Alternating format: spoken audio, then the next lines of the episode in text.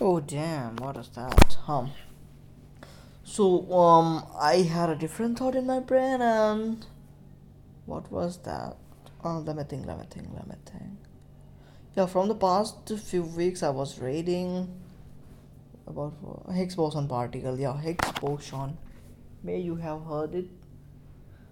Um, a lot of scientists were curious to know how the universe had formed. The Big Bang theory also come after this, and there's still a lot of people just curious to know how actually the universe had formed.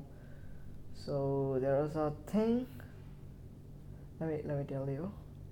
Initially, when there was nothing, only the radiations were no mass was there in the universe. Only the radiation, fast moving lights and different different kind of radiation, different wavelengths, different frequency, and then something appears called the Higgs field. And the radiation just started to interact with them and retarding themselves and converting their energy into the mass. This thing happened at the time of the Big Bang, and the mass get converted, or I mean, energy get converted into the mass, and a lot of planets, stars, and whole galaxies and the universe form that's what happened at the Big Bang. Back in the 2012, a uh, few of the scientists just trying to do experiments upon it at the CERN, Switzerland, yeah, Large Hadron Collider.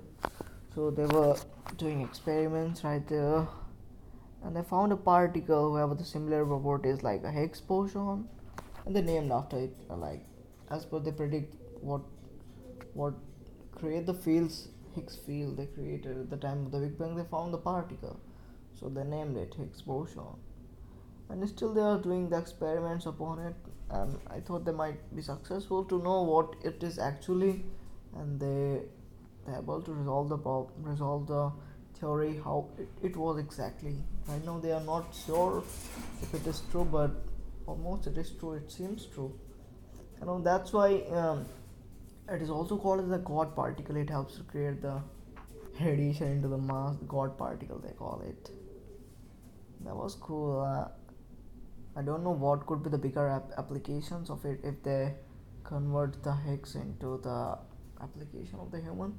Not gonna happen now, but probably 500 years, 5000 years. I don't know how big it is, but if they were so successful, so much successful in it, they may create their own solar system they may create their own planets where they want to habitate own starship like they know how to convert the energy into the mass. They will um, go near a star and start converting their radiation into the mass or or something that I am not able to think now.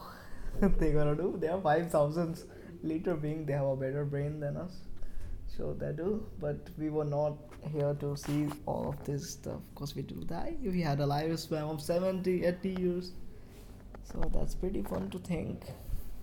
And i like the theories that they had given. Okay bye. So it's the lunch time i'm going. Bye